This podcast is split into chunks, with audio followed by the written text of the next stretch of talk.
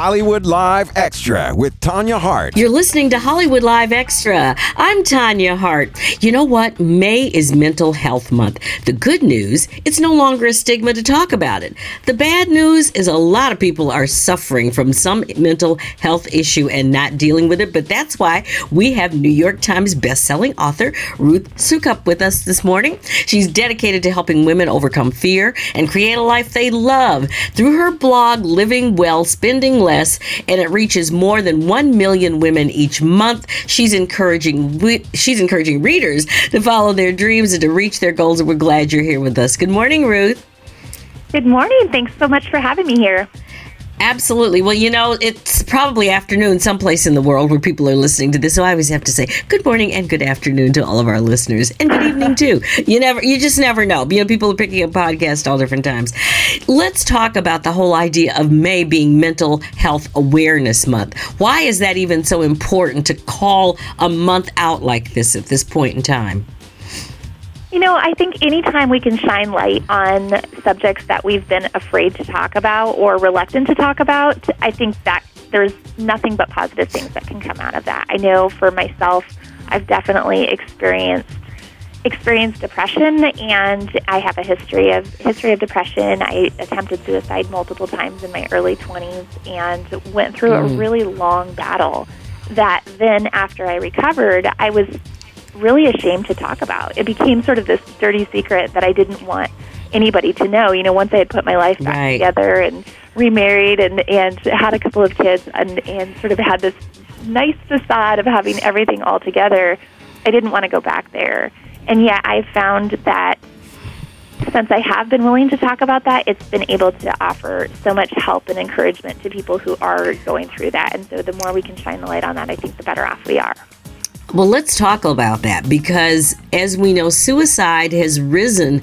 I, I, can't even, I don't know the number. I'm sure you probably do more so than I do, but in especially in young people, what is it, do you think, in today today's world that's actually causing people and even with you ruth what was it that depression i know gets really hard but everybody thinks well you know you're in your 20s you got your whole life ahead of you. Why are you so depressed you want to take your life? What is it?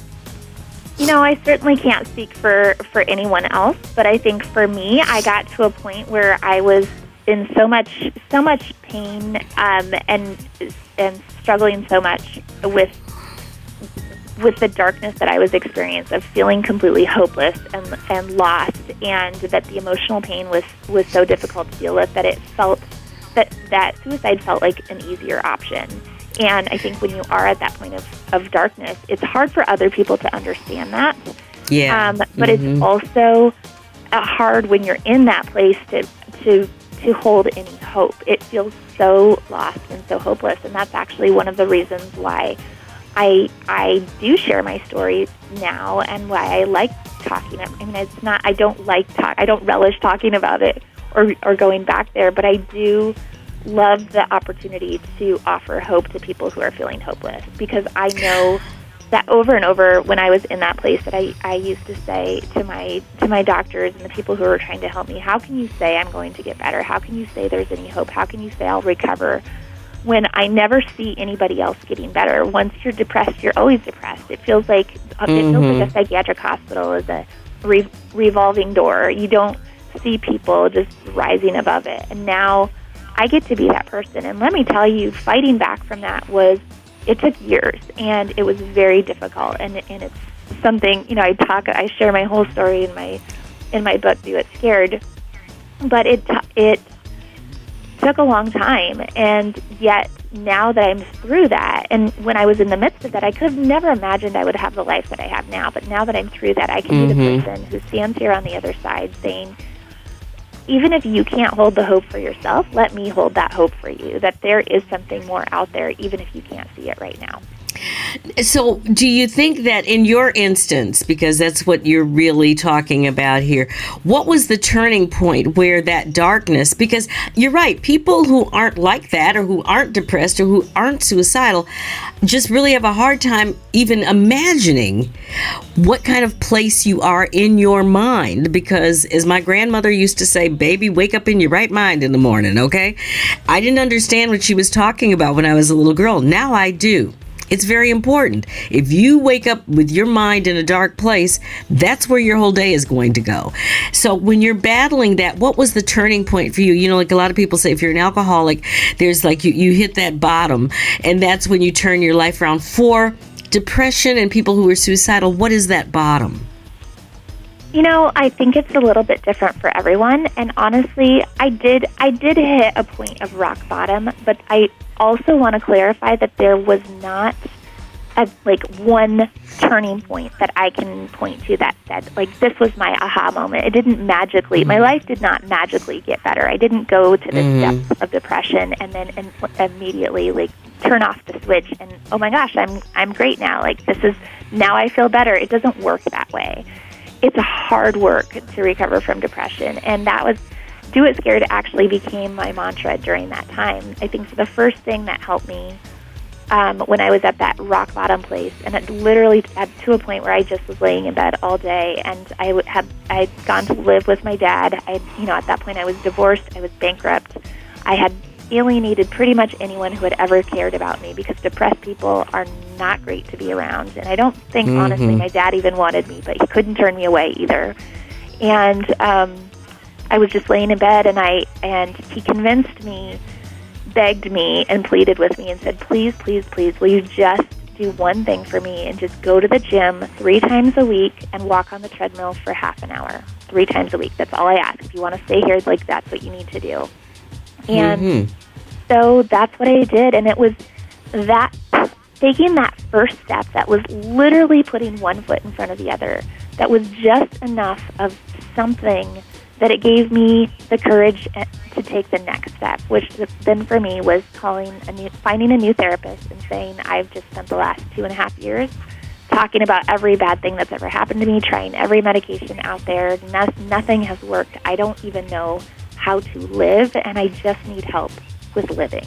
Hmm. And that was exactly what she helped me do, just to take to do the simplest things. First, it was going to the grocery store again, and then it was getting a part-time job, and then it was getting a full-time job, and then it was moving into my own apartment again, and going back to school, and slowly, one very tiny step at a time. And even though I was scared, even though I was terrified, it was taking each step one step at a time. And I think, you know, then fast forward many years, I remarried, I have two amazing kids, and I ended up starting this business that has now grown into this multi million dollar company. But when I look at the parallels between conquering depression and building my business, it's been the exact same thing. It has been one Really? tiny step at a time. Hmm. Interesting. You know, it, it's so just amazing how people get from one point of life to the next point in life. And I know you focus a lot on women and I you know being a woman myself I realize how difficult it is being a woman in America. Uh, being an African American woman is really tough in America. But all that said, is there something that women need to kind of focus on? Because, you know, even though a lot of women don't consider themselves mentally ill, uh, there are just so many issues that we have that can keep us from being our best selves. What do you say to women like that? Yes, absolutely. In fact, that was really what inspired me to write this book, Do It Scared, is that in my own community, which is, you know, my audience is probably about 90% women, I I talk a lot about going after your goals and dreams. I help people build their own successful online businesses and the this common theme that kept coming up again and again and again was women saying things like I I feel like I'm sitting on the sidelines of my own life or I feel like I've spent so much time taking care of everyone else that I don't know how to move forward. I feel like I'm stuck. I feel like I'm so afraid to go after my goals and dreams wholeheartedly. And it was it was again and again I kept hearing those same things and it made me so curious to understand what is holding us back? And, you know, we don't always call it fear. Sometimes we call it anxiety. Sometimes we call it feeling stuck. Sometimes we call it depression. Sometimes mm-hmm. we just call it feeling completely overwhelmed. But at all, at the heart of it all, there's this fear. And it made me want to know, you know, is fear universal? Does it look the same for all of us? And most importantly, what can we do about it? And so right. that's where I started asking questions, which ended up snowballing into this amazing survey where we, we studied over 4,000 women. We asked so many questions about the role of fear in their lives and ended up with so much data that I had to hire a whole team of researchers to help mm-hmm. um, go through it all. And but what at the end of it all, what we discovered was really incredible, and that is that you know, A, we all do experience fear in some way, but not all fear is created equal. And the way that our unique fear is manifesting for ourselves is is the thing that is holding us back. It looks different. We, it actually, there are some very distinct patterns. We call these the seven fear archetypes of the way that mm-hmm. fear plays out in our lives. But how your fear impacts you is different than how someone else's fear impacts them.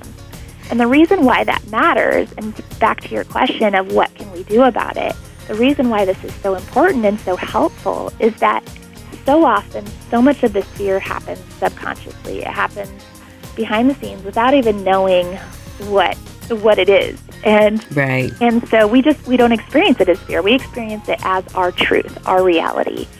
But as soon as you can actually identify it and put a label on it and start to see those patterns happening in your life, as soon as you can take them from happening subconsciously to seeing where they are consciously holding you back, that hmm. Is the power that you have. Then you can start to do something about it. And do something about it, yeah. Yeah. Wow. Just want to let our uh, audience know that you're listening to Hollywood Live Extra. I'm Tanya Hart. My guest today is uh, author Ruth Soukup, who uh, has authored a book and actually comes out today. Uh, it's called Do It Scared Finding the Courage to Face Your Fears, Overcome Adversity, and Create a Life You Love. Ruth, you know, you do talk about these, the seven fears um, that you kind of categorize them the procrastinator, the rule follower, the people pleaser, the outcast, the self doubter, the excuse maker, and the pessimist. Boy, I know a lot of people like that. Now that, you, now that you've kind of laid it out like that, it's like, oh, that's a lot of people that we all know. So just looking at those kinds of things, and, and I know you've got to wrap it up because you're on a book tour here and you're moving on today. But what would you say is the most important thing that a person can do when they are really feeling like, I cannot make it another, forget another day, I can't make it another hour? Which what's the first thing they should do? You know, the first thing I would do is if you if if this is something that is prevalently affecting your life, which it pretty much is for all of us, the first step is getting the diagnosis, right? So mm-hmm. it's like when you go to the doctor because you don't feel good, you need to have the diagnosis. And we actually have an assessment that you can take to discover your fear archetype, which you can find at doitscared.com. And it's so we what I have seen happen since we've had now almost 15,000 people take the take this assessment is that the instant insight that people get when they can all of a sudden look at this, look at the characteristics of how fear is manifesting in their life, and all of a sudden have that aha moment and go, "Oh my gosh, I, I thought this was just me.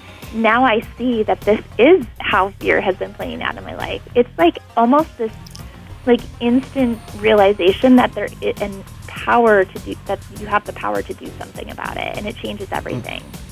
So mm-hmm. if you want to do one quick thing, I would say take the assessment.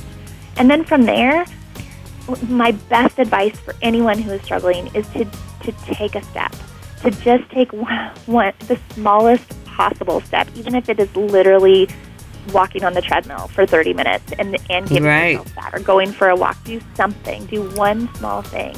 You don't have to have it all figured out, but let that small thing be the catalyst for change that then gives you the courage to take the next step. Well, you certainly have been that. Uh, congratulations on your success of changing and turning your life around and really helping others do that. Thank you so much. Thank you so much for having me.